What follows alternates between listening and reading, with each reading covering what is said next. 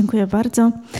Faktycznie, jak pani Katarzyna wspomniała, temat nie jest najprostszy. Nie jest najprostszy zarówno w odbiorze, ale też nie jest łatwy od tej drugiej strony, czyli od strony przekazywania informacji z tym związanych. Ja oprócz tego, że zajmuję się psychologią naukowo jako adiunkt na Wydziale Katowickim, również jestem psychologiem, praktykiem, psychoterapeutą. Mam za sobą doświadczenie współpracy z Powiatowym Centrum Pomocy Rodzinie w Gliwicach i pracy w Szpitalu Psychiatrycznym w Toszku na oddziale psychiatrii sądowej dla nieletnich, gdzie właśnie z młodzieżą, nastolatkami, którzy doświadczyli różnych trudności w swoim, nie tak długim jeszcze życiu, w tym doświadczenia związane z nadużyciami, z wykorzystaniem seksualnym w swoich rodzinach. Stąd też te informacje, z którymi będę chciała się z Państwem podzielić, zarówno będą obejmowały pewne dane, że tak powiem, naukowe, czyli pewne uznane fakty i statystyki, ale również będą to informacje, które będą pochodziły bezpośrednio z takich doświadczeń praktycznych, klinicznych, z którymi miałam możliwość się spotkać. Przede wszystkim, kiedy w ogóle mówimy o temacie związanym z nadużyciami seksualnymi, tak jak Państwo wiecie, temat dotyczy skutków traumy nadużycia seksualnego, które możemy obserwować w życiu dorosłym, to przede wszystkim warto, być może dla niektórych to jest kwestia tylko jakby ugruntowania tej wiedzy czy przypomnienia, dla innych być może jest to pewna jakby taka bardziej zwarta informacja, ale warto jakby rozpocząć rozważania w ogóle od zdefiniowania tego, czym trauma jako taka jest. Przede wszystkim trauma wiąże się z obecnością urazu, silnego urazu na skutek przeżywania albo takiego chronicznego, silnego stresu, chronicznego, czyli takiego, który trwa przez dłuższy okres czasu i powoduje, że takie zdolności adaptacyjne człowieka zostają w pewnym momencie naruszone, albo wiąże się ona z wystąpieniem takiego pojedynczego, silnego, wstrząsającego wydarzenia, w którym doszło do takiego bezpośredniego zagrożenia życia bądź zdrowia osoby, która znalazła się w tej sytuacji, więc życia bądź zdrowia osoby doświadczającej traumy. W psychologii takim popularnym i dość wczesnym sposobem rozumienia adaptowania się człowieka do obecności czynnika stresowego jest już dosyć stara taka koncepcja Selego z lat 50. ubiegłego wieku, ale nadal bardzo aktualna. Właściwie Selye zdefiniował coś bardzo oczywistego, wydawałoby się z punktu widzenia osób, które obserwują, jak zachowują się ludzie przebywający w stresie. Ja krótko zobrazuję jakby podstawę tej teorii, czyli jeżeli przyjmiemy, że mamy dwie osie, w którym ta dolna określa nam czas, a górna poziom funkcjonowania psychicznego, ja to tak skrótowo tutaj zaznaczę, to według Selego nasz sposób adaptowania się przebiega właśnie w taki nieco sinusoidalny kształt, w ten sposób, że tutaj, gdzie mamy taki obszar najwyższej naszej wydajności, czyli najlepszego funkcjonowania psychicznego, spotykamy się z pewnym stresorem, który działa w czasie, natomiast ten stresor nie ulega takiemu znacznemu podwyższeniu. Jest to pewien taki niezbędny dla nas stres, który generalnie wpływa na zwiększenie naszej uwagi, zwiększa naszą zdolność postrzegania niektórych rzeczy. To tak jak w sytuacji egzaminu, taki drobny stresik jest nam bardzo przydatny, żeby wypaść w teście korzystnie. Natomiast jeżeli czas trwania tego bodźca stresowego wydłuża się lub jeżeli ten czynnik przybiera bardzo wysokie natężenie, to nasza efektywność, czyli ta zaznaczona tutaj tą krzywą, zdecydowanie spada poniżej pewnego optymalnego poziomu. Można powiedzieć, spada nam poniżej punktu 0, gdyby tą oś próbować przyciągnąć tutaj troszeczkę w dół. A więc to, czym będę się zajmowała z Państwem dzisiaj, to obszarem tym tutaj, poniżej tej osi, czyli tym obszarem funkcjonowania ludzi, którzy doświadczyli stresu albo w sposób zbyt chroniczny, lub ten stres był dla nich jednorazowo zbyt trudny, a w przypadku nadużyć seksualnych ten stres niewątpliwie taki wymiar właśnie przyjmuje. Trauma bowiem wywołuje dosyć trwałą zmianę w psychice i zachowaniu, jak również na skutek tego, że ta osoba względem swoich możliwości radzenia sobie znalazła się tutaj, troszeczkę tak poniżej tej swojej linii optymalnych możliwości dostosowania i adaptowania się, ma duże trudności z powrotem do codziennego, normalnego, można powiedzieć, takiego przystosowawczego funkcjonowania w świecie społecznym. Jakie najczęściej objawy możemy spotkać u osób, które doświadczyły traumy i które borykają się z jej skutkami w sposób trwały? Przede wszystkim mówimy o obecności lęku. To jest taki podstawowy objaw, który można powiedzieć jest takim objawem wszechogarniającym i powodującym liczne napięcia trwale przeżywane przez osobę. Często ten lęk nie jest nazwany, nie jest jakoś przez osobę go przeżywającą, nie jest ukierunkowany na konkretny obiekt, ale osoba mówi, że doświadcza permanentnego napięcia, które to napięcie często też powoduje u niej spadek wydajności, spadek takiego poczucia związanego z witalnością, z możliwością sprawnego funkcjonowania i radzenia sobie z różnymi trudnościami, z jakimi przyjdzie jej się zmagać. Bardzo częstym charakterystycznym symptomem, sygnałem jest wycofanie społeczne. To znaczy osoby, które doświadczyły takiego przełomowego, trudnego wydarzenia w swoim życiu, raczej mają tendencję do tego, by zamykać się z tym problemem, izolować, raczej nie dzielą się tym bardzo chętnie ze swoim społecznym otoczeniem. Wielokrotnie osoby, które były dość ekstrawertywne, postrzegane jako takie bardziej towarzyskie, mają ten pewien moment, w którym potrzebują wyciszenia, w którym potrzebują trochę zamknąć się w takich 4 ścianach własnego pokoju i zmagają się często z całą mieszanką różnych trudnych emocji. Niejednokrotnie wśród tych emocji przy sytuacji wykorzystania seksualnego jest wstyd i poczucie winy. O tym za chwilę będę jeszcze mówiła bardziej szczegółowo. Natomiast wracając do tych podstawowych objawów związanych z przeżyciem traumy, to kolejny z nich to coś, co nazywamy flashbackami. Nie wiem, czy Państwu to pojęcie jest znane, słyszeliście? Tu co niektóre osoby kiwają głową, że tak.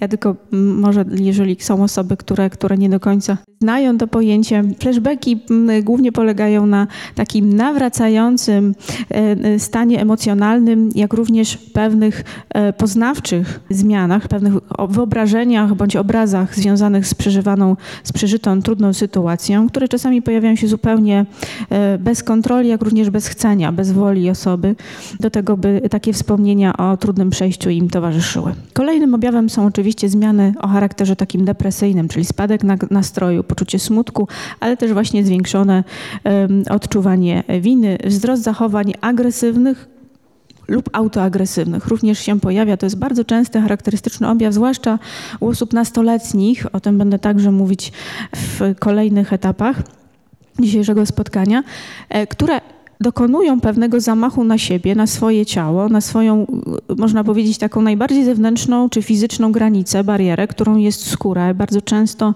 dochodzi do samookaleczeń właśnie wskutek takiej reakcji, która ma na celu zniwelowanie raz przykrych emocjonalnych doświadczeń, 2 obniżenie pewnego napięcia, które permanentnie w nich narasta, ale 3 to naruszenie powłoki ciała ma też trochę taki symboliczny charakter.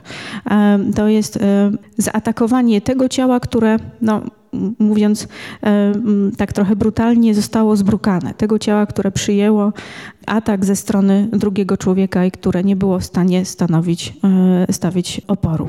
Wśród tych zachowań autodestrukcyjnych pojawiać się mogą również te takie najbardziej zagrażające, czyli próby samobójcze. W skrajnych postaciach nasilonych objawów również może dochodzić do takich elementów rozszczepiennych, które albo przypominają psychozę, albo wręcz już osoba wchodzi w taki stan psychotyczny, w którym pojawiają się dość poważne klinicznie objawy w postaci pewnych urojeniowych interpretacji związanych dość często z takim przeświadczeniem bycia prześladowanym albo z przeświadczeniem doświadczeniem ugłaśniania pewnych myśli, z takim wrażeniem, że otoczenie społeczne wie o tym, co się stało i że w związku z tym ma na temat tej osoby negatywne zdania. Więc to są takie urojenia z grupy takich objawów paranoicznych. Obniżone poczucie własnej wartości to zrozumiałe w sytuacji, w której naruszono naszą godność, nasze granice. W młodszym wieku dość często obserwuje się w takich stanach pogorszenie wyników szkolnych i najczęściej to jest taki pierwszy sygnał, że podziało się coś niedobrego, że dziecko doświadczyło jakiegoś rodzaju krzywdy. No najczęściej właśnie ten obszar szkolny, który jest taką główną aktywnością w tym okresie, będzie dla nas takim, można powiedzieć, identyfikatorem pewnych wewnętrznych zmian w dziecku. Często też powrót do zachowań z wcześniejszych etapów rozwojowych, co w psychologii nazywamy regresją. Tutaj jednym z takich dość charakterystycznych objawów, zwłaszcza u dzieci w okresie wczesnoszkolnym, jest na przykład wystąpienie moczenia nocnego, czyli jakby powrót do fazy treningu czystościowego, który te dzieci już z powodzeniem dawno przeszły i rozwiązały skutecznie, a wskutek doświadczenia zagrożenia swojej fizyczności następuje właśnie taka lękowa reakcja jakby powrotu do tego wczesnego etapu, kiedy było objęte taką bezpośrednią opieką ze strony dorosłych i przykładem takiego regresu jest właśnie między innymi moczenie się nocne. Jakie formy przemocy seksualnej, z jakimi formami możemy się spotkać? To już nie tylko w przypadku dzieci, ale generalnie w kontekście pewnych relacji o charakterze intymnym. Przede wszystkim zgwałcenie, tak? A więc sytuacja, w której doszło do aktu seksualnego z penetracją, bez woli, bez zgody osoby, która staje się w tym momencie ofiarą. Wykorzystanie bezradności, upośledzenia umysłowego lub choroby psychicznej. To się dość często zdarza i nie jest to jakiś niewielki odsetek, że niestety osoby, które doświadczają, czy które mają zdiagnozowane upośledzenie umysłowe, czy to w stopniu umiarkowanym, czy w stopniu lekkim, dość często też temat w ogóle seksualności osób upośledzonych jest jakby w ogóle odrębnym wątkiem, bardzo szerokim i też w gruncie rzeczy bardzo ciekawym. Natomiast jakby w kontekście tego tematu, który rozważamy dzisiaj, ta seksualność osób upośledzonych umysłowo niestety może być dla nich też pewnym utrudnieniem. Dość często te osoby mają taki, można powiedzieć, bardziej rozhamowany, mniej kontrolowany sposób wyrażania potrzeb seksualnych. Są często bardziej gotowe do tego, by odbyć stosunek seksualny. Łatwiej można je uwieść, co niestety powoduje to, że stają się też łatwymi celami, łatwymi ofiarami osób, które w sposób agresywny chcą dokonać czy wykorzystać bezbronność takiej osoby w celach seksualnych. Nadużycie stosunku zależności. Tutaj mówimy w tych sytuacjach o przemocy seksualnej najczęściej w takim wymiarze zależności zawodowej bądź zależności na przykład szkolnej, czyli kiedy osoba w jakiś sposób podlega dominacji, podlega jakiejś funkcji swojego przełożonego zwierzchnika, można powiedzieć, bywa zapędzona trochę w taki kozi róg, podparta pod ścianą, tak, i postawione, czasami nawet niezwerbalizowane oczekiwanie odnośnie tego, że ona albo się zaangażuje w czynność seksualną, tak, albo na przykład wylatuje z pracy, albo jej stanowisko w jakiś sposób jest zagrożone. Więc tutaj mówimy o sytuacji takiego molestowania i nadużycia w stosunku zależności. Molestowanie seksualne, o którym chwileczkę temu wspomniałam, a więc wszelkiego rodzaju różne niedwuznaczne lub dwuznaczne zaczepki, podszczypywania, tak, dotykanie, żartowanie o charakterze, czy taki nawiązujące treściami do sfery seksualnej.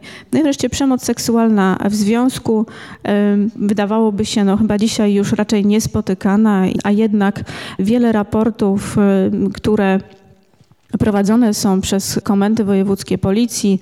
Wiele danych, które pozyskujemy z prac ośrodków pomocy społecznej, wskazują na to, że w dalszym ciągu obecność przemocy seksualnej w związkach istnieje i nie jest to jakaś zupełnie marginalna sprawa. Czyli tutaj w przypadku przemocy seksualnej w związku mówimy o wykorzystaniu uległości tej słabszej fizycznie połowy celu jakby rozładowania napięcia przez jednego z partnerów, no, pod takim hasłem obowiązku czy pewnego przymusu ze względu na to, że skoro jesteśmy małżeństwem, no to obowiązkiem małżeńskim są czynności seksualne.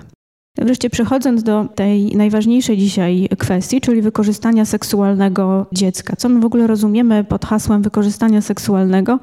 Otóż jest to każdy akt seksualny, jawny bądź ukryty, to znaczy taki, który objęty jest tajemnicą, bądź taki, który próbuje się tłumaczyć pewnego rodzaju zauroczeniem między dzieckiem i dorosłym, lub starszym dzieckiem, gdzie właśnie udział tego młodszego jest wynikiem uwiedzenia lub zastosowania bezpośredniego przymusu. W Polsce jest to regulowane prawnie i osoby podlegają restrykcjom prawnym w myśl artykułu 200 paragraf 1 kodeksu karnego za dokonanie czynności płciowych z osobą poniżej 15 roku życia. Czyli u nas w Polsce przyjmuje się, że osoba, która osiągnęła 15 lat, ma tę świadomość i możliwość jakby dysponowania swoim ciałem. Jaka jest skala zjawiska nadużyć seksualnych? Okazuje się, że większość tak naprawdę sytuacji nadużycia seksualnego właśnie zachodzi w okresie dzieciństwa i wczesnej dorosłości. I tutaj statystyki nie tylko polskie, ale też zagraniczne są dość jednoznaczne. To znaczy mówi się o tym, że najczęstszą formą nadużycia seksualnego wśród dzieci jest incest, czyli akt kazirodczy, a więc wtedy, kiedy dziecko zostaje zmuszone do różnego rodzaju czynności seksualnych z osobą spokrewnioną. Wówczas mówimy o kazirodztwie, ale również dość częste są przypadki, kiedy ofiara zna osobę, która nadużywa jej seksualnie, tak? A więc, że jest to jakiś sąsiad albo osoba znajoma, jakiś znajomy rodziny. W takich badaniach przeprowadzonych na mieszkankach Unii Europejskiej okazało się, że aż 33% dorosłych kobiet doświadczyło w swoim życiu przemocy albo fizycznej, albo seksualnej. Czyli generalnie 33% dorosłych kobiet w Unii Europejskiej jest ofiarami jakiejś formy przemocy. 12% z nich, jak się szacuje, doświadczyło obecności przemocy seksualnych. Tutaj mówi się o tym, że to połowa z tych 12% doświadczyła przemocy seksualnej ze strony osoby jej nieznanej. Najczęściej był to nieznany mężczyzna.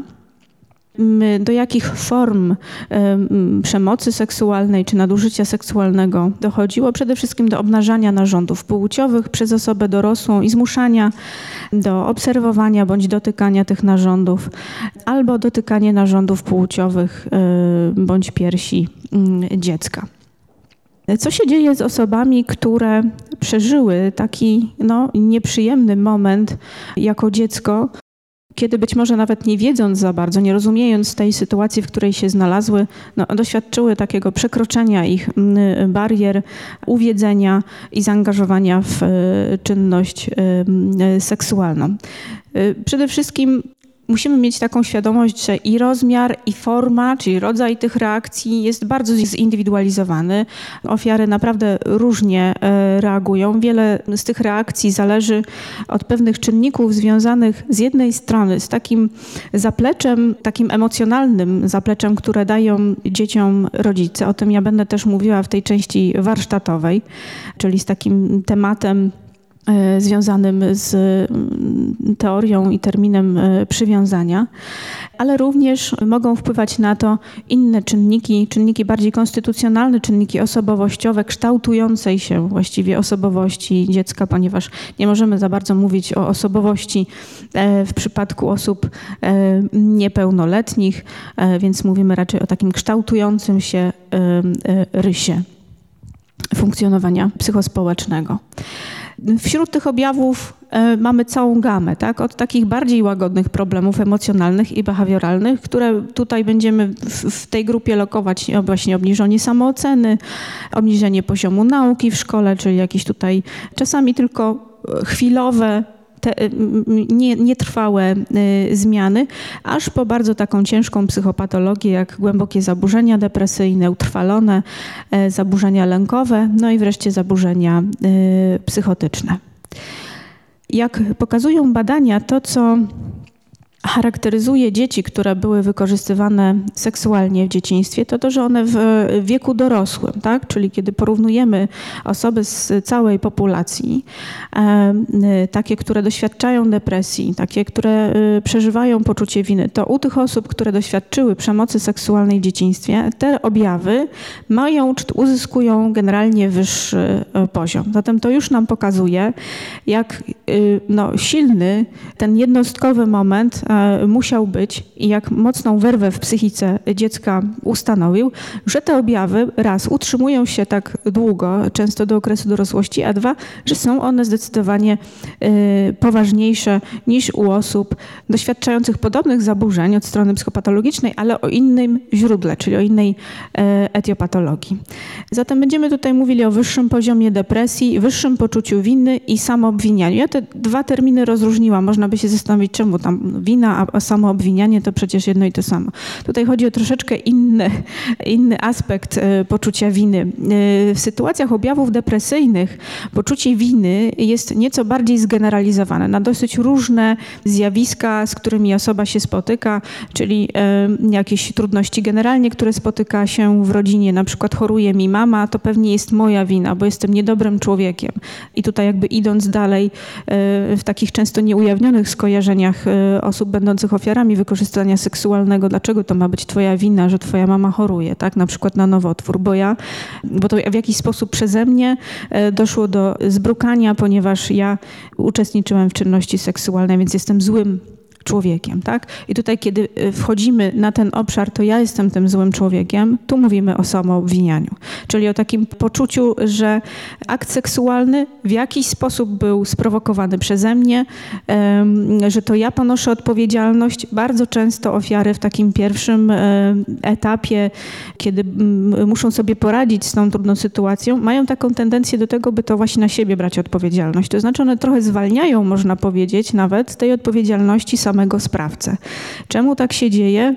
Jest kilka oczywiście koncepcji. No tutaj w przypadku wykorzystania seksualnego w okresie takim wczesnym, dziecięcym, przede wszystkim mówimy o tym, że dziecko jest mocno zależne od figury osoby dorosłej.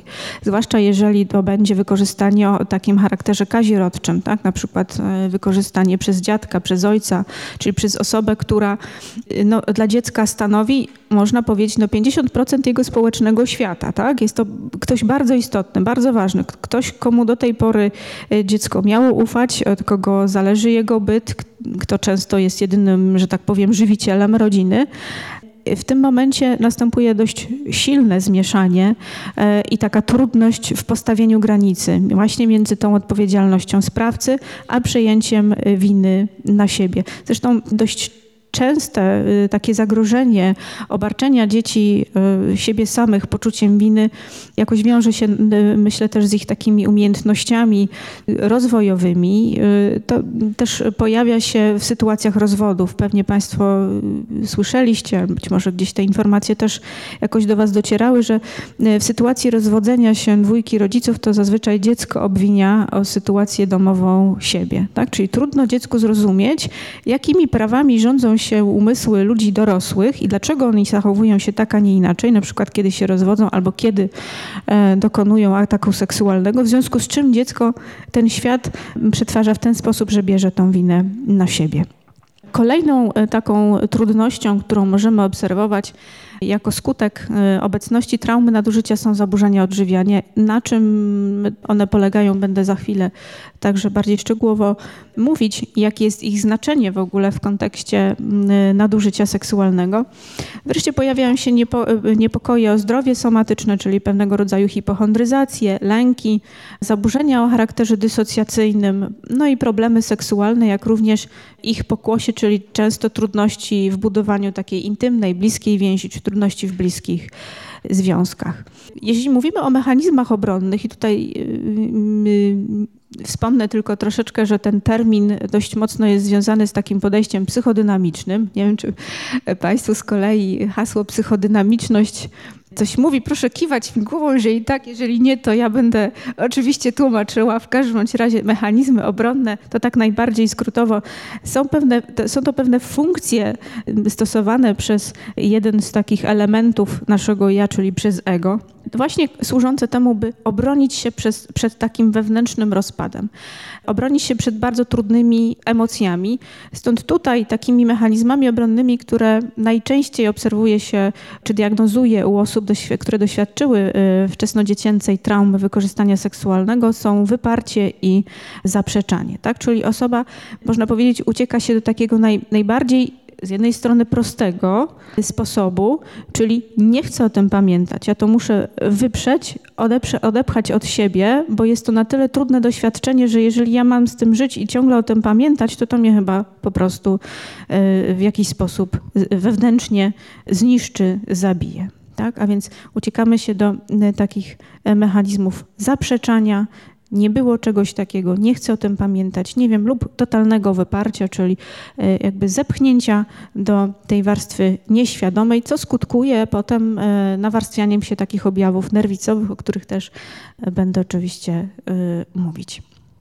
Spróbuję jakby scharakteryzować te takie najbardziej związane z doświadczeniem wczesnej traumy pewne zespoły objawów, zespoły zaburzeń, które uzyskują we współczesnych klasyfikacjach chorób i zaburzeń takie swoje odrębne nazwy jednostki, czyli będę mówiła o pewnych symptomach, na które składają się pewne objawy, które ze względu na swoją jakość, ich częstość występowania, ich poziom, cały układ tych objawów właśnie stanowią pewne odrębne formy zaburzeń.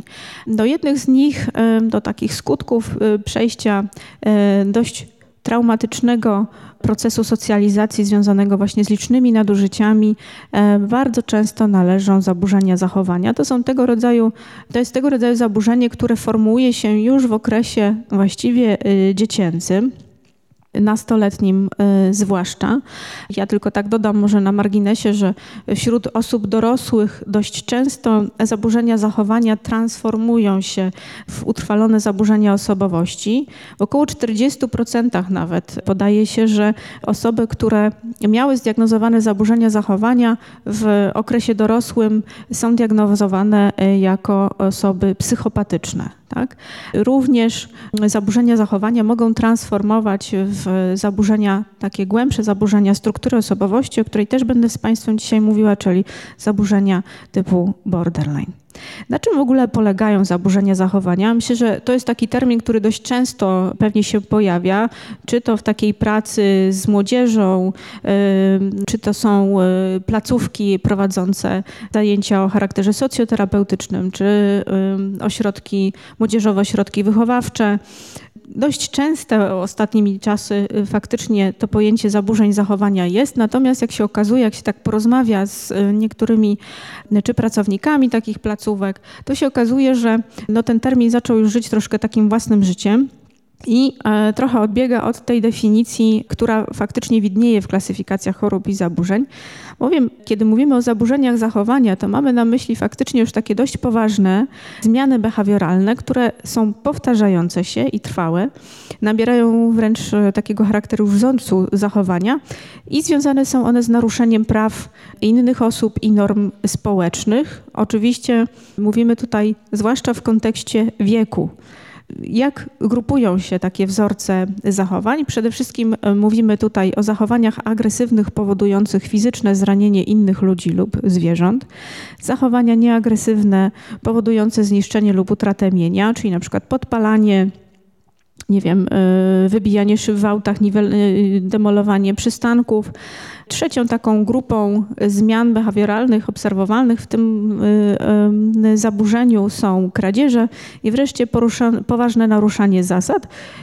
Tutaj do takiego poważnego naruszania zasad możemy zaliczyć na przykład niewracanie do domu, tak? Czyli takie ucieczki, giganty, wagarowanie przez, powiedziałabym, większą część czasu niż pozostawanie w domu czy na lekcjach. W związku z czym no, rysuje się nam, można powiedzieć, taka sylwetka osoby, co do której na przykład w takiej nomenklaturze pedagogiki resocjalizacyjnej będziemy mówili, że to są osoby w wysokim stopniu zdemoralizowane, tak? Czy w takim też języku prawniczym. Jak objawiają się, czy z czym wiąże się w takim aspekcie funkcjonowania społeczno-emocjonalnego zaburzenie zachowania? Przede wszystkim to są takie dzieci i młodzież, które są dość kłótliwe, dla których taką dominującą emocją, którą przeżywają i którą też oczywiście jak najbardziej skłonne są ujawniać, jest złość. To jest agresja słowna, nieposłuszeństwo, bardzo często też kłamstwa, wielokrotnie takie reakcje gniewliwe. No i to, co jakby często bezpośrednio związane jest z doświadczeniem wykorzystania seksualnego we wcześniejszym wieku, to zaburzone granice w zakresie zachowań seksualnych. Oczywiście nie jest to takie jednoznaczne i nie jest regułą, że wszystkie dzieci, u których zdiagnozowano zaburzenie zachowania, że każdy z nich doświadczyło molestowania seksualnego czy nadużycia seksualnego. Natomiast no, niemalże w 90% są to dzieci, które doświadczyły bądź były świadkami przemocy fizycznej. Stąd ta zaburzona kontrola impulsu, zaburzone granice, tutaj również eksperymentowanie seksualne z rówieśnikami bądź wykorzystywanie właśnie dzieci mniejszych. Również objawy o charakterze depresyjnym, czyli taki smutek, wyobcowanie, apatia, zniechęcenie, utrata odczuwania przyjemności, brak zainteresowań, no i zachowania autodestrukcyjne. Zatem może się zdarzyć tak, że wskutek doświadczenia wykorzystania seksualnego ofiara zaczyna poniekąd przejmować, no nieświadomie rzecz jasna, niecelowo, natomiast jest to jakaś forma jej reakcji obronnej, zaczyna przyjmować na siebie, czy utożsamiać się z agresorem, a więc przyjmować na siebie te cechy związane z ekspresją złości, z próbą zdominowania drugiego człowieka, z takim agresywnym wtargnięciem w przestrzeń drugiej osoby. Można powiedzieć trochę tak jakby symbolicznie, ciągle walcząc z tym agresorem, natomiast jakby przerzucając tą swoją złość, swoją wściekłość na otoczenie społeczne, bardzo często też no, na słabszych fizycznie, na tych, którzy potem stają się ich ofiarami. Kolejną grupą zmian, które powstają na skutek obecności wykorzystania seksualnego, są zaburzenia postrzegania ciała. I to jest bardzo charakterystyczne, zwłaszcza w takim okresie młodzieńczym. Ale nie tylko, ponieważ oczywiście te zmiany postrzegania obrazu ciała mogą być jak najbardziej utrwalone, ponieważ w sytuacji wykorzystania czy nadużycia seksualnego dochodzi do takiego bezpośredniego naruszenia, tak, tej fizycznej bariery. Tak jak już o tym powiedziałam, nasza skóra jest tym takim najbardziej zewnętrzną emanacją, tak, nas samych. I dochodzi do sytuacji, w której ktoś tę barierę decyduje się nadszarpnąć. W związku z tym pewna forma reakcji psychologicznej polega na takiej zmianie postrzegania własnego ciała.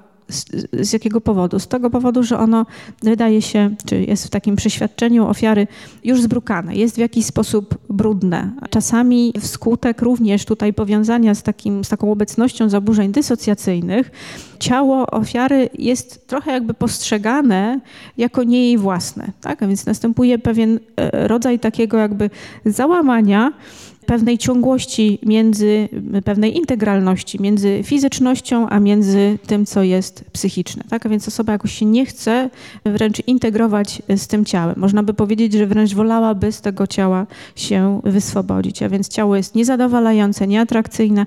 Oczywiście takie zaburzone postrzeganie ciała będzie również skłaniało taką osobę, znaczy istnieje takie ryzyko, do podejmowania zachowań autodestrukcyjnych, czyli właśnie gdzieś zadawania sobie ran, nacinania na skórka, ale też, jak się okazuje, wykonywanie sobie skaryfikacji czy takich tatuaży dość bolesnych, taką, ja to tak brzydko może nazwę, metodą chałupniczą, a więc nie gdzieś tam w sterylnym studiu, tylko właśnie kolega koleżance albo koleżanka sama sobie, tak, gdzieś będzie próbowała za pomocą igły i atramentu wykonywać jakieś, mówiąc też językiem dziary, które no nie są ani sterylne, ani estetyczne, powodują często jakiś rodzaj dodatkowego bólu, czasami jakieś rany, które się za specjalnie nie goją. Młodzież się z tym bywa, że jakoś potrafi obnosić, tak? To znaczy, że ta zewnętrzna rana, która jest widzialna, jest bardziej akceptowalna niż ten wewnętrzny ból, niż ta wewnętrzna rana. Kiedy jesteśmy przy ciele, przy zaburzeniu obrazu ciała, to warto oczywiście wspomnieć o takim kolejnym objawie, który bardzo też często okazuje się współtowarzyszyć osobom, które doświadczyły traumy wykorzystania, czyli zaburzenia odżywiania. I tutaj zarówno będziemy mówili o anoreksji, jak i o bulimii, ale także o otyłości. Dlaczego? Co się dzieje? Znowu tutaj następuje taki atak na tą swoją fizyczność, na pewien wymiar cielesny. Otyłość, która wiąże się z takim trochę zaniedbaniem, takim wręcz jakby próbą zatuszowania sylwetki. Ja w swojej pracy spotkałam się z pacjentką właśnie na oddziale psychiatrii sądowej, która kiedy przyjechała na oddział, przyjechała z ośrodka o wzmocnionym stopniu zabezpieczenia centralnej Polski, no właściwie można powiedzieć, że taka ładna, fajna, zgrabna dziewczyna, ona wtedy miała 15 lat. Natomiast to, co się działo z nią później, ponieważ ona była na oddziale koedukacyjnym, doszło też do takiej sytuacji, w której chłopak, z którym nawiązała taką bliższą więź, odszedł w tym sensie, że został wypisany już z oddziału. Jakby ona pozostając z tym sama, jeszcze dodatkowo będąc taką osobą jakby bardziej dostrzeganą przez innych rówieśników, właśnie jako taka atrakcyjna dziewczyna, w pewnym momencie zaczęła się zaniedbywać. Ponieważ na oddziale oczywiście dzieci mają tutaj jakąś swobodę też w zakresie wyboru swojej fryzury. Przychodzi oczywiście zewnętrzny fryzjer, któremu one tam czasami mówią, że tu proszę mnie gdzieś tam podgolić, tu coś podciąć, tak, tu coś lekko podfarbować. Oczywiście gdzieś tam trochę lubią czarować tą swoją zewnętrznością. To ona zdecydowała się na ścięcie włosów i dość szybko, bym powiedziała, przytyła. Zaczęła ubierać się też w takie raczej sportowe ciuchy, szersze t-shirty. Właśnie ewidentnie można było zauważyć taką chęć jakby zaprzeczenia własnej kobiecości. Znaczy też zbiegało się to z jej takim momentem wchodzenia w dorosłość, taką bym powiedziała papierową, to znaczy zbliżała się do 18 roku życia. Również zbliżała się tym samym do opuszczenia oddziału przeznaczonego dla nieletnich. I ten proces, tak, wchodzenia w kobiecość, wchodzenia w dorosłość, czyli identyfikowania się z również pewnym takim wymiarem cielesnym własnej atrakcyjności, ona w tym momencie zrobiła na to atak, tak? Czyli jakby chciała zaprzeczyć tej swojej atrakcyjności, prawdopodobnie z takiego właśnie dużego lęku związanego z tym, co przyniesie jej otoczenie, jak ona będzie postrzegana przez mężczyzn. To była dziewczyna, która doświadczała bardzo takiego zmasowanego wręcz ataku na siebie ze strony ojca. Również była przymuszana do oglądania takich scen związanych z wykorzystaniem seksualnym swoich sióstr. Także bardzo straumatyzowana, pokiereszowana dziewczyna, ale również z diagnozą zaburzeń zachowania i emocji.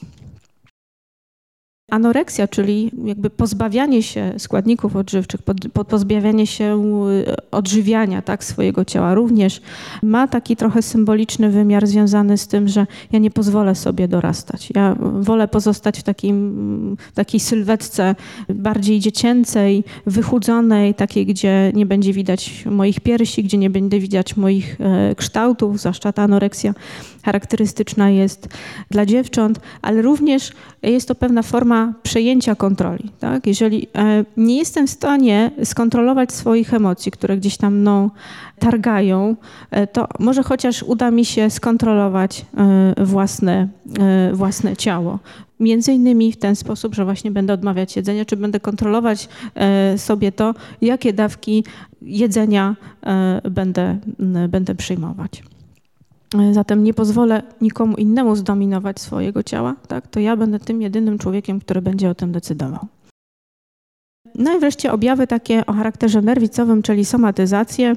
Tutaj dość często bóle w okolicach miednicy, bóle biodrowe, ale także bóle głowy, trudności w połykaniu, to również dość charakterystyczny objaw. Tu z kolei jakby mogłabym się posłużyć także przykładem mojego pacjenta, który z kolei był w terapii indywidualnej z diagnozą schizofrenii, a który w swoim dzieciństwie również doświadczył nadużycia ze strony ojca i którego jednym z objawów była taka nieumiejętność połykania posiłków o takiej grubszej konsystencji, na przykład kanapek, jabłka, jakichś takich owoców o takich bardziej twardych pokarmów, zwłaszcza w miejscach publicznych, czyli na przykład w przerwie pracy, na stołówce, gdzie miał siąść z innymi osobami, z innymi współpracownikami. To było dla niego bardzo trudne, także on najczęściej odczekiwał, dopóki już tam połowa osób nie opuści tej kantyny, dopiero wtedy decydował się na to, żeby coś zjeść, ewentualnie zamawiał sobie zupę, bo to jeszcze był w stanie połykać. No i problemy żołądkowo-jelitowe, czyli jak Państwo widzicie obszary tutaj jakby ciała, które reagują, no to są obszary najczęściej też narażone, no w tym głowa, czyli ta, która będzie musiała o tym zdarzeniu pamiętać. Dość związanym z obszarem takich somatyzacji, czyli przelaniem, można powiedzieć, na język ciała pewnych trudności emocjonalnych, są zaburzenia nerwicowe o charakterze dysocjacyjnym. I tutaj chciałam opowiedzieć o derealizacji i depersonalizacji. W Polsce rok temu na takim dość fajnym szkoleniu gościła Holenderka Suzette Boon, która zajmuje się głównie zespołami depersonalizacji i derealizacji, która mówi dość jednoznacznie, że większość osób, zwłaszcza doświadczających jednego z najbardziej poważnych objawów dysocjacyjnych, czyli osobowości mnogiej, to są ofiary, bezpośrednie ofiary silnej traumy związanej właśnie z nadużyciem seksualnym. Na czym polegają w ogóle te objawy? Przede wszystkim na utrzymywaniu się i takim nawracającym doświadczeniu pewnej nierealności lub uczuciu obojętności dotyczącej własnego ciała bądź otoczenia. Czyli można powiedzieć trochę tak, jakby osoba chciała się zdysocjować, tak, czyli odczepić, odsunąć od otoczenia i od swojego fizycznego wymiaru. Jest to związane z tym, że osoba ma zachowaną w pełni świadomość, znaczy często też pozostaje normalnie w kontakcie takim świadomym, interpersonalnym, w sytuacji, w której doświadcza tego objawu, natomiast ma ona nieco zmieniony sposób postrzegania zarówno siebie, jak i swojej rzeczywistości, bądź odrębnie, czyli może w przypadku depersonalizacji objaw ten dotyczyć tylko otoczenia, natomiast w przypadku derealizacji, a w przypadku depersonalizacji tylko własnego ciała. Oczywiście ważne jest, by umieć to zróżnicować między objawem dysocjacyjnym a objawem takim psychotycznym, w którym osoba doświadcza halucynacji czy przeżywa urujeniowo interpretuje rzeczywistość. Są to według klasyfikacji takiej międzynarodowej chorób i zaburzeń doświadczenia dosyć rzadkie, głównie wyrażane poprzez spontaniczne skargi dotyczące takich jakościowych zmian czynności ciała otoczenia. Co to znaczy? Kiedy w ogóle mówimy o zmianach czynnościowych, to mówimy o nich wtedy, kiedy nie ma takiego realnego, biologicznego podłoża występowania jakiejś zmiany, a osoba na przykład coś odczuwa. Tak? Czyli mówi, czuję mrowienie w rękach albo mam sparaliżowaną kończynę, ale badania neurologiczne w żaden sposób nie są w stanie wykazać podłoża dla tego rodzaju objawów. No dość takim, można powiedzieć, spektakularnym objawem dysocjacyjnym jest na przykład utrata widzenia, tak? Czyli bez takiego podłoża neurologicznego. Natomiast w przypadku derealizacji, depersonalizacji będziemy mówili o takich stanach, które osoby często opowiadają i mówią, wyszedłem ze swojego ciała i stałem, widziałem, co robię, tak? Czyli mogłem na siebie patrzeć. Byłem tak przerożony, że wyszedłem jakoś ze swojego ciała i przyglądałem się sobie, jak rozmawiam na przykład z mężem. Albo miałem wrażenie, że dłonie mi puchną, ale nikt, to akurat też fragment wypowiedzi jednej z osób, która była u mnie na terapii, czyli w kościele, ta osoba doświadczyła takiego stanu, w którym miała wrażenie, że jej dłonie puchną, ale widziała, że nikt w ławce jakoś nie zwraca na to uwagi, że nikt tego nie dostrzega. W związku z czym zrozumiała, że to najprawdopodobniej jest bardziej wytwór jej psychiki niż faktycznie realne doświadczenie fizyczne. Więc też pewien rodzaj takiego opuszczenia pewnej kontroli między tym, co świadome, a tym, co dzieje się z moim ciałem. Oczywiście to, że tego rodzaju objawy występują, mają bezpośredni związek z funkcją ochrony ja. To znaczy, kiedy ja mówię, że chcę wyjść z siebie, to chcę wyjść po to, żeby nie czuć tego bólu, prawda? Żeby nie identyfikować się ze swoją przeszłością, ze swoją historią, która na przykład wiąże się z sytuacją traumy wykorzystania seksualnego. A zaburzenia dysocjacyjne mają do siebie też to, że niestety uruchamiają się w sytuacjach różnych bodźców stresowych, cięższych, wcale niekoniecznie związanych z jakimś aspektem seksualnym.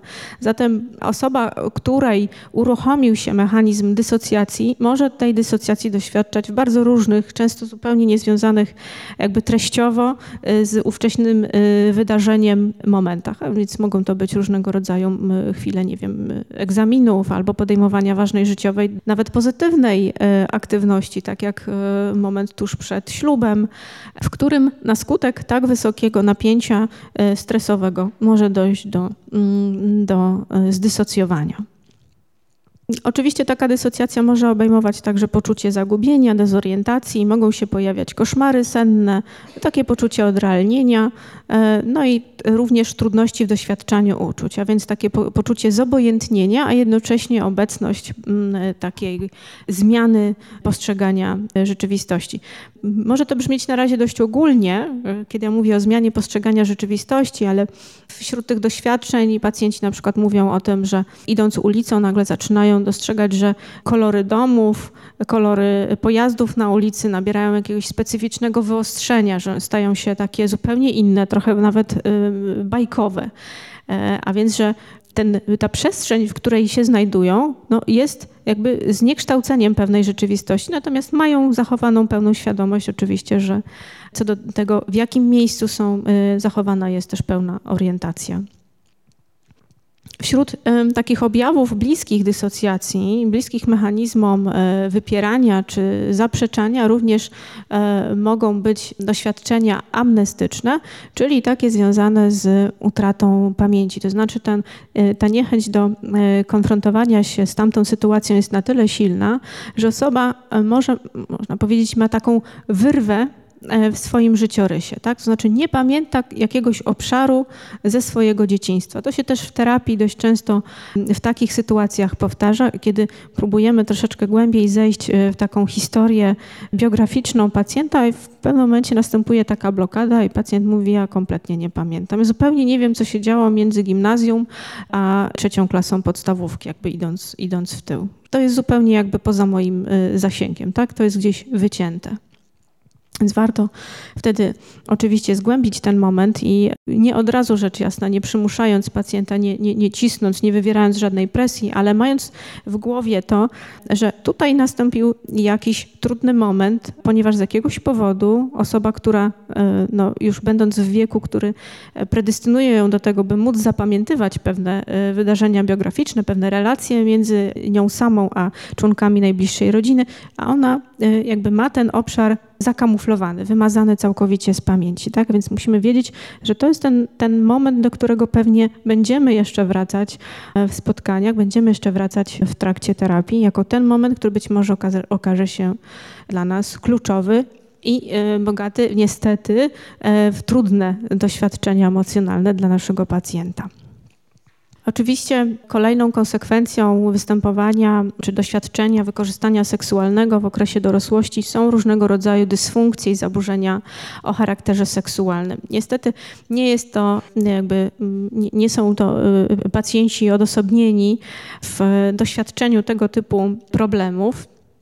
Bardzo też często osoby, które zgłaszają się czy to do psychoterapeutów, czy do seksuologów, którzy na przykład potem przekierowują takie osoby na psychoterapię, w żaden sposób nie wiążą swoich obecnych objawów z doświadczeniem wykorzystania seksualnego. To znaczy nawet jeżeli one mówią o tym i gdzieś tam wnoszą to w toku materiału jakby wprowadzanego na sesję, że było takie doświadczenie, że na przykład w jakiś sposób byłem dotykany czy byłam dotykana przez któregoś z dorosłych albo przez starsze rodzeństwo, czy że doszło na przykład do niechcianej penetracji, tak? Ale mówią tak, ale ja o tym zapomniałem, ja już dawno to jakby mam za sobą, zamknąłem ten rozdział, nie wracam do tego, a dzisiaj mam problemy seksualne, ale jakby nie ma w umyśle tej osoby takiego przełożenia, czy takiego powiązania, jakiejś konotacji między tamtym doświadczeniem, niemalże symbolicznym odwzorowaniem tej trudności właśnie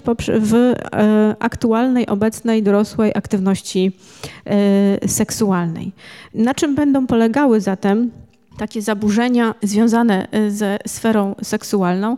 Ja chciałam jeszcze tylko dodać, że wielokrotnie te trudności seksualne dotyczą również takiego dobrowolnego aktu, a więc nie tylko takiej sytuacji, w której one czują, że ktoś w jakiś sposób zmusza je do odbycia stosunku seksualnego, ale również wtedy, kiedy są w relacji intymnej z bliskim człowiekiem, z partnerem, bardzo chciałyby dzielić tą sferę intymną z nim i czerpać z tego przyjemność, czerpać z tego satysfakcję. Dbają o to, by do zbliżenia mogło dojść w takich bezpiecznych, miłych okolicznościach, a jednocześnie mimo to nie są w stanie pewnych barier przeskoczyć, czy odczuwają pewne trudności bądź bolesność właśnie związaną ze zbliżeniem. Bardzo też częstym jest trudność w ustaleniu takich granic, to znaczy to, na co mogę sobie pozwolić w kontakcie seksualnym z drugą osobą, na co mogę też pozwolić tej osobie w relacji ze mną. Może się niestety zdarzyć też tak, że te granice będą na tyle przesunięte w głąb, że osoba, która doświadczyła wykorzystania, będzie trochę ulegać, tak? Będzie pozwalać na to, by angażować się w tego rodzaju aktywności, ulegać pewnym zachciankom partnera, które niekoniecznie wiążą się z realną przyjemnością dla niej samej. Zatem do takich częstych symptomów będą należały unikanie, czyli po prostu kreowanie takich sytuacji, w których dojście do zbliżenia będzie minimalizowane, odmawianie czasami wprost, bądź aranżowanie jakichś sytuacji po to, żeby się wytłumaczyć, żeby jak najrzadziej do seksu dochodziło. Obawy przed zbliżeniami lub w ogóle brak zainteresowania seksem, tak? Czyli jakby całkowite tutaj wyparcie swojej popędowości i zminimalizowanie.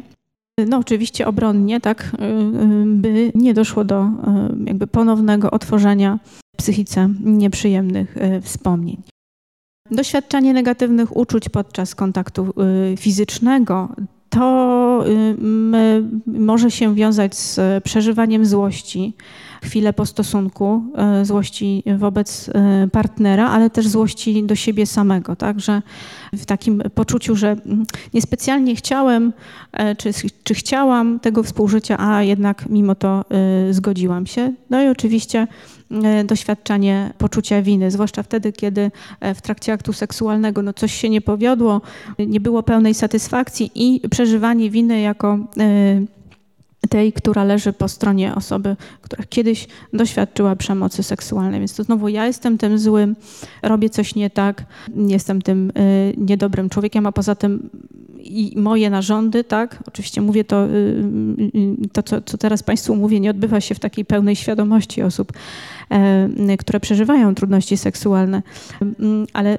że gdzieś w podświadomym takim mechanizmie i procesie możemy zauważyć tego rodzaju fazę czy mechanizm postrzegania, mechanizm myślenia o sobie. Czyli skoro zostałem kiedyś w jakiś sposób nadużyty, tak, a więc no, zbrukany, no to nie mogę być kimś, kto daje przyjemność drugiej stronie. Postrzeganie seksu jako obowiązku, trudności w obszarze podniecania się, uczucie nieobecności lub zdystansowania podczas aktu seksualnego, czyli tutaj akurat w tym przypadku moglibyśmy mówić o tym, że takie zachowania dysocjacyjne uruchamiają się już bezpośrednio w sytuacji mocno treściowo związanej z obszarem doświadczonej traumy.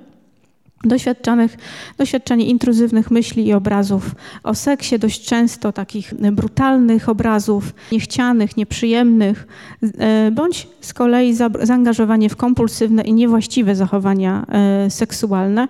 Tutaj właściwie coś, co Państwu wyodrębniłam trochę poniżej, czyli możliwe również zmiany preferencji seksualnych lub dewiacje.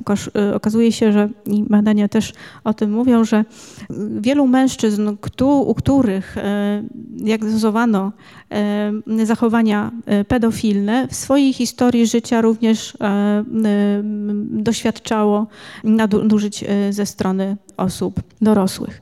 Zachowania promiskuistyczne, czyli takie związane z pewną rozwiązłością seksualną, czy prostytuowanie się również może być taką formą odreagowywania, jakby tutaj przeciwstawną do tej związanej z takim pogłębianiem własnej wiktymizacji, to z kolei przeskoczenie, można powiedzieć, ten taki drugi skrajny biegun, czyli podejmowanie się często ryzykownych zachowań seksualnych. Doświadczenie trudności tym samym w tworzeniu i podtrzymaniu bliskiej, intymnej relacji. No, jak wiadomo, ten obszar seksualny w budowaniu bliskości z drugą osobą jest bardzo ważny, więc jeżeli tutaj w tym obszarze brakuje pewnej swobody, brakuje pewnej przyjemności i zablokowana jest też możliwość komunikowania się, ale też świadomość często tego, co my możemy zakomunikować, tak? Czyli jaki jest powód tych trudności, no to faktycznie może czasami być trudno i pewne relacje mogą ulegać skruszeniu, relacje partnerskie. Doświadczanie na poziomie takim fizycznym bólu i trudności w trakcie stosunku seksualnego.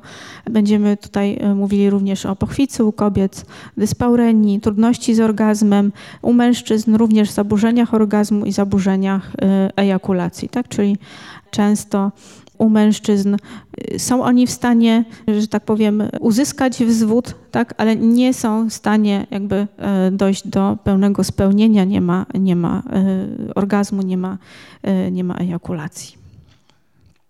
Kiedy mówimy o zaburzeniach osobowości, które mogą być również takimi bardzo trwałymi skutkami doświadczenia wczesnych traum wykorzystania seksualnego, no to przede wszystkim mówi się tutaj o zaburzeniach związanych z naruszeniem struktury osobowości, czyli tych na takim głębszym poziomie. W ogóle kiedy mówimy o takich poziomach funkcjonowania psychiki człowieka, to mówimy, że ten taki najłagodniejszy, jeśli chodzi o objawy, to jest ten poziom neurotyczny, czyli taki, gdzie właściwie mamy pewne zmiany o charakterze czynnościowym, głównie powodowane czy prowokowane przez elementy lękowe. Takim drugim poziomem są właśnie zmiany w zakresie struktury osobowościowej i tym trzecim, takim najgłębszym poziomem zaburzonego funkcjonowania jest poziom rozszczepienia, dezorganizacji funkcji psychicznych, czyli ten poziom taki psychotyczny. A więc tutaj jesteśmy na tym takim poziomie poniżej neurotycznego, w którym następuje naruszenie pewnego takiego wewnętrznego obrazu relacji między ja i między obiektem. No, tym oczywiście obiektem, który ma być takim najbardziej bliskim, najbardziej znaczącym. Ja ten wątek oczywiście też będę jeszcze rozwijała w kontekście pracy z dziećmi, a więc w tej części warsztatowej.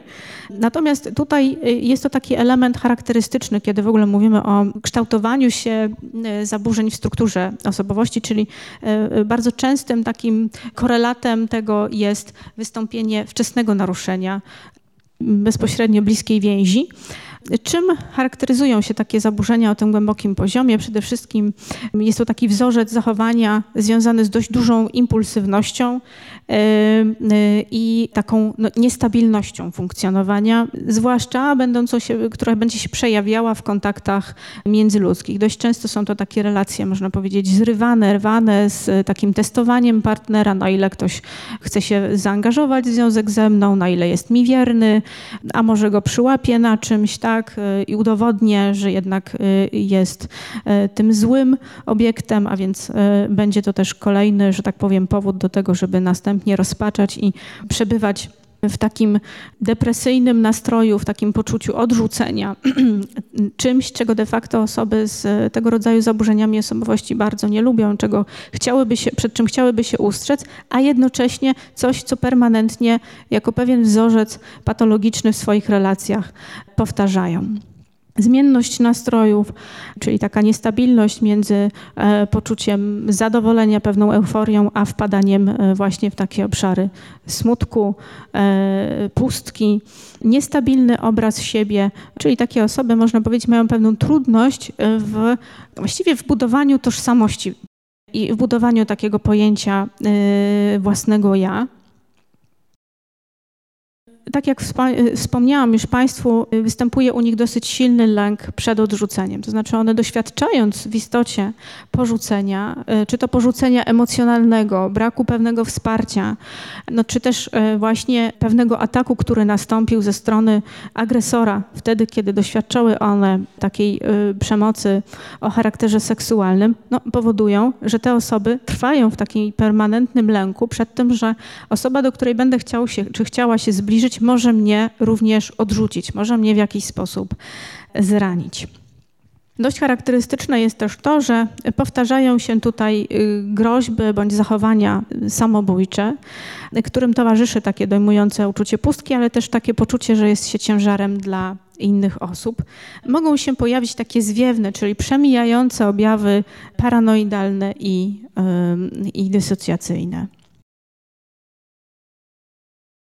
Dość częste jest także to, że osoby z takim mocniej zaburzonym poziomem osobowości uciekają do środków psychoaktywnych, różnych stymulantów, do alkoholu, lubią, tak powiem trochę w cudzysłowie, przebywać w takim stanie pewnego odrealnienia, znieczulenia, co wiąże się z dość słabymi mechanizmami właśnie ego, ale także niedorozwojem superego, czyli tej struktury troszkę wyższej, tej, która odpowiada za trzymanie się pewnych zakazów, pewnych norm społecznych.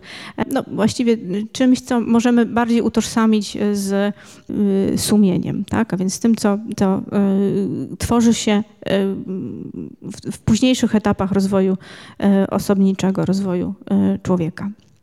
Tak jak wspomniałam, takie osoby mają trudności w nawiązywaniu stabilnych więzi, stąd też te więzi bywają chaotyczne, pozrywane i ulegają takiemu procesowi wiktymizacji w dorosłości. Co to znaczy? To znaczy, że osoby, które doświadczyły przemocy seksualnej, z naruszoną strukturą osobowości słabo trzymają granice, w związku z tym są bardziej podatne na wejście w sytuacje, w których ponownie mogą zostać wykorzystane.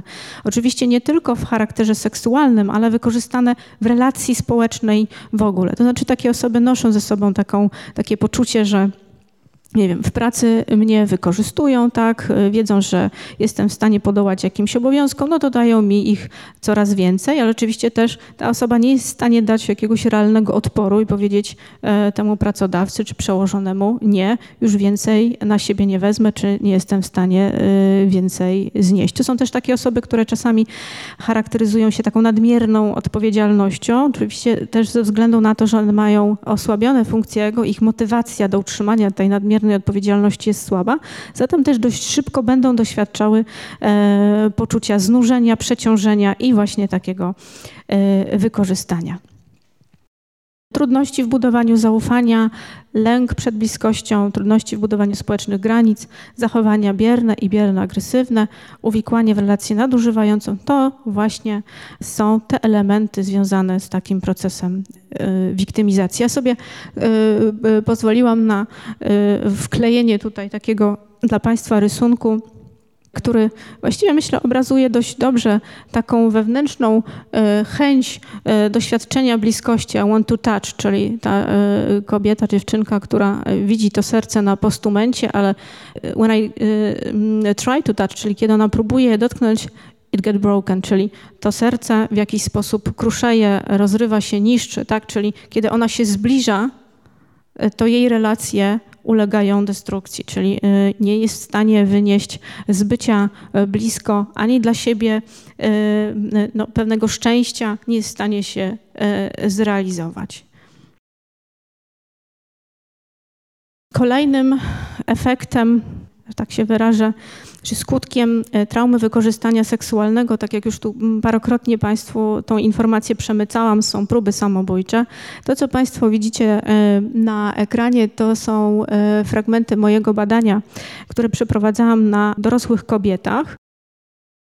Badanie, które dotyczyło ogólnie kobiet i motywów i przyczyn podejmowania przez nie prób samobójczych. Macie Państwo podane w nawiasie wartości procent. Oczywiście one mogą Was dziwić, ponieważ nie kumulują się do pełnej wartości 100. Nie jest to błąd, proszę się nie martwić. To wynika z tego, że respondentki wielokrotnie wskazywały, że kilka z tych sytuacji po prostu ich dotyczyło jednocześnie, tak? Ale jak widać wyraźnie, wśród kobiet, które podejmują próby samobójcze w życiu dorosłym, aż 77% z nich doświadczyło przemocy w rodzinie, ponad 11% wykorzystania seksualnego. No zatem ten odsetek jednak pokazuje się nam tutaj jako taki dosyć istotny, jeśli chodzi o genezę i ryzyko podejmowania prób samobójczych, czyli to dokonywanie właśnie zamachu na swoje ciało, by w jakiś sposób odciąć się od pewnych trudności, które, można powiedzieć, ciągną się w takiej nawet nieświadomej warstwie za ofiarami nadużyć seksualnych. Myślę, że nareszcie przyszedł ten moment, by zastanowić się nad tym, jak reagować i jak można pomóc osobom, które doświadczają tych form zaburzeń, o których Państwu przed chwilą powiedziałam, czyli tych zespołów, można powiedzieć skutków przeżytej traumy.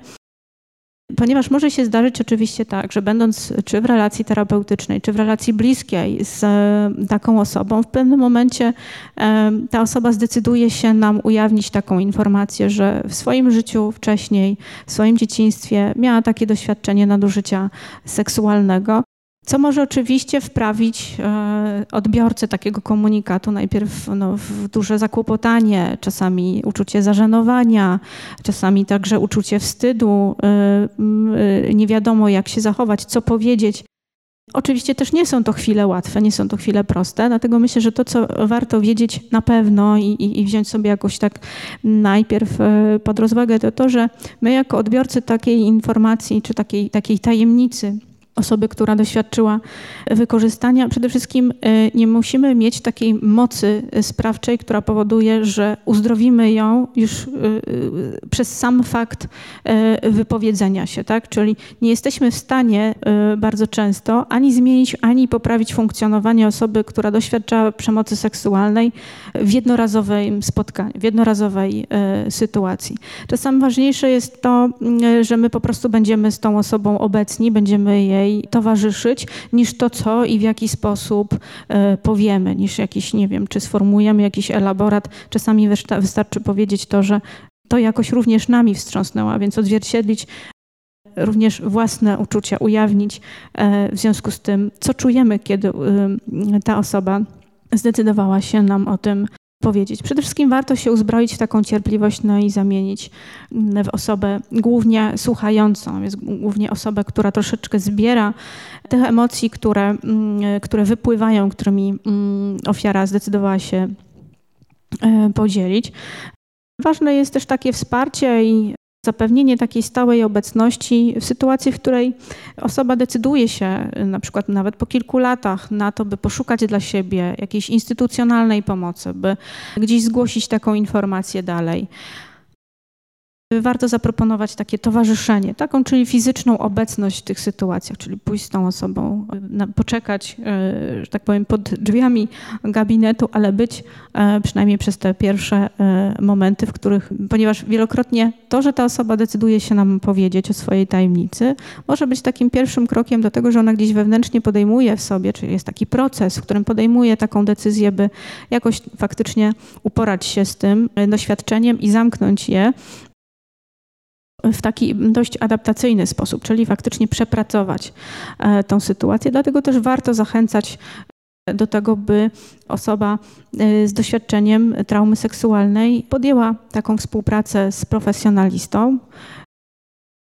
No tutaj oczywiście mówię o kontakcie takim z psychologiem, z terapeutą. Oczywiście też ważne jest to, byśmy nie oczekiwali, że te zmiany nastąpią dość szybko.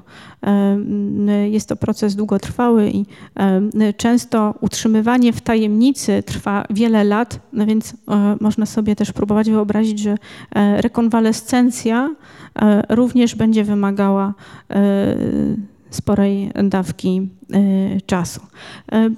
Bywa tak, że osoby próbują angażować taką osobę w różne aktywności, które miałyby jej pomóc trochę zapomnieć, trochę się rozerwać, tak? Jakoś nie myśleć o tym doświadczeniu. Jakoś niestety przyspieszając czy próbując przyspieszać pewien proces zdrowienia, warto, że tak powiem, poczekać czy dostosować się bardziej do tych potrzeb i możliwości, które wskazuje nam bezpośrednio sama osoba, która doświadczyła takiej traumy. No oczywiście to, co będzie dla niej niesamowicie ważne, to zapewnianie, że ona ma prawo do tego, by dobrze się sobą zaopiekować. To znaczy ma prawo do tego, by się złościć na sprawcę, ma prawo do tego, by po czasie, po latach dobiegać, jakby dociekać sprawiedliwości, ma prawo do tego, by udać się do terapeuty po pomoc, że ona też ma prawo do tego, by doświadczać przyjemności w intymnej relacji i pracować nad możliwością uzyskania tej przyjemności. Te pewne wskazówki przekładają się oczywiście także na formę terapii, pracy takiej terapeutycznej z pacjentami, którzy doświadczyli wykorzystania seksualnego. Pierwszym krokiem oczywiście jest dokonanie takiej diagnozy, która będzie obejmowała zarówno jakość zgłaszanego problemu, czyli co tak naprawdę się stało, jakiego rodzaju nadużycia doświadczyła ta osoba, określenie skali skutków traumy na obecny poziom funkcjonowania, czyli czy faktycznie dostrzegamy pewne sygnały w życiu tu i teraz osoby dorosłej, które mogłyby dla nas być sygnałami obecności przeżytych doświadczeń. Jak również sprawdzamy, w jaki sposób, czyli jakich strategii do tej pory używała osoba, żeby sobie radzić z tamtym doświadczeniem. Czy to jest właśnie wypieranie, czy to jest angażowanie się w jakieś inne praktyki seksualne, czy to może jest wycofanie, czy zamykanie się w takim depresyjnym klimacie. Ważne jest to, by też zaakceptować tą wersję, którą przedstawia nam osoba badana, nawet jeżeli któreś z elementów opisywanego zdarzenia budzą w nas pewną wątpliwość albo wydają się niewiarygodne. To nie ma chyba nic gorszego niż w takim pierwszym kontakcie z ofiarą podważenie tej treści, którą ona próbuje nas obdarować, tak? Czyli właśnie dociekanie, sądowanie, dopytywanie, ale jak to było możliwe, skoro na przykład zdarzyło się coś tam, tak? Jak pani była w innym pomieszczeniu, tak? A tu nagle następuje napaść. A więc przede wszystkim taka postawa akceptacji, która jest, no, można powiedzieć, no, największą podstawą w ogóle budowania przymierza terapeutycznego, budowania sojuszu i przyjmowania w ogóle tego, z czym pacjent do nas przychodzi. Tacy pacjenci też bardzo często mają trudność oczywiście w wydobyciu pewnych informacji, w ujawnieniu też złości i przełożenia odpowiedzialności na tego, kto zaatakował. W związku z tym ta pomoc i praca terapeutyczna powinna koncentrować się na tym, by ofiara zaczęła dobrze atrybuować, czyli dobrze przypisywać odpowiedzialność za to, co się zdarzyło, czyli żeby pozwalać tej osobie ściągać de facto tą odpowiedzialność z siebie samej. Praca nad wzmacnianiem poczucia kontroli, czyli wzmacnianie, dostrzeganie tych obszarów, w których osoba sobie radzi, w których potrafi podejmować samodzielne decyzje i w których te decyzje przynoszą jej poprawne rezultaty, po to, aby właśnie budować w niej bardziej silny obraz siebie, by minimalizować takie objawy lękowe, depresyjne. Pomoc w ujawnianiu i wyrażaniu złości. To jest też kluczowy moment, kluczowy element, kiedy osoba będąca ofiarą wykorzystania ma możliwość spotkania się w ogóle ze swoją złością, wyrażanie jej w różnej formie. Oczywiście to też zależy od podejścia terapeutycznego, czy pracujemy bardziej psychodynamicznie, czy pracujemy metodą psychodramy, gdzie w sposób taki bardziej ekspresyjny, czasami w odtworzeniu pewnej sceny, dialogu z agresorem osoba ma możliwość wykrzyczenia czasami tych trudnych emocji, które ją trawiły przez wiele lat. To uświadomienie sobie złości będzie się także wiązało z tym, że nadajemy pewne prawo pacjentowi do przeżywania złości, która jest emocją jak najbardziej naturalną, nie tylko negatywną, ale także da zwiększenie poczucia własnej skuteczności i mocy. Złość jest wielokrotnie też taką emocją, która dodaje człowiekowi energii do działania, właśnie do podejmowania zmiany, do zamknięcia pewnego rozdziału i zaczynania budowania swojego życia na nowo. Zatem dbamy o to, by przebudowywać takie emocje gniewu, zwłaszcza takiego gniewu pomieszanego z poczuciem bezradności, który się gdzieś tam nie mógł ujawnić, na emocje związane z uświadamianiem sobie prawa, w tym też zwłaszcza w pracy z kobietami, takiego prawa w ogóle do wyzłaszczania się przez kobiety i też prawa do złości, na przykład na mężczyzn. Taka relacja terapeutyczna warto by była budowana w oparciu o zachęcanie i odkrywanie ja osoby badanej i uczenie jej stawiania granic. Czyli no, ujmując to troszeczkę inny język, pracujemy czy budujemy razem z tą osobą takie bardziej asertywne podejście do reagowania również w takich codziennych sytuacjach. Zwłaszcza jeżeli osoba przychodzi z problemami dotyczącymi sfery seksualnej, to znaczy z tymi dysfunkcjami seksualnymi w życiu aktualnym, to ta praca terapeutyczna najpierw powinna objąć tak naprawdę obszary funkcjonowania psychospołecznego inne niż ten obszar seksualny, znaczy nim zajmujemy się tak naprawdę dopiero na końcu, jako ten obszar, który jest bardzo taki podatny na zranienia.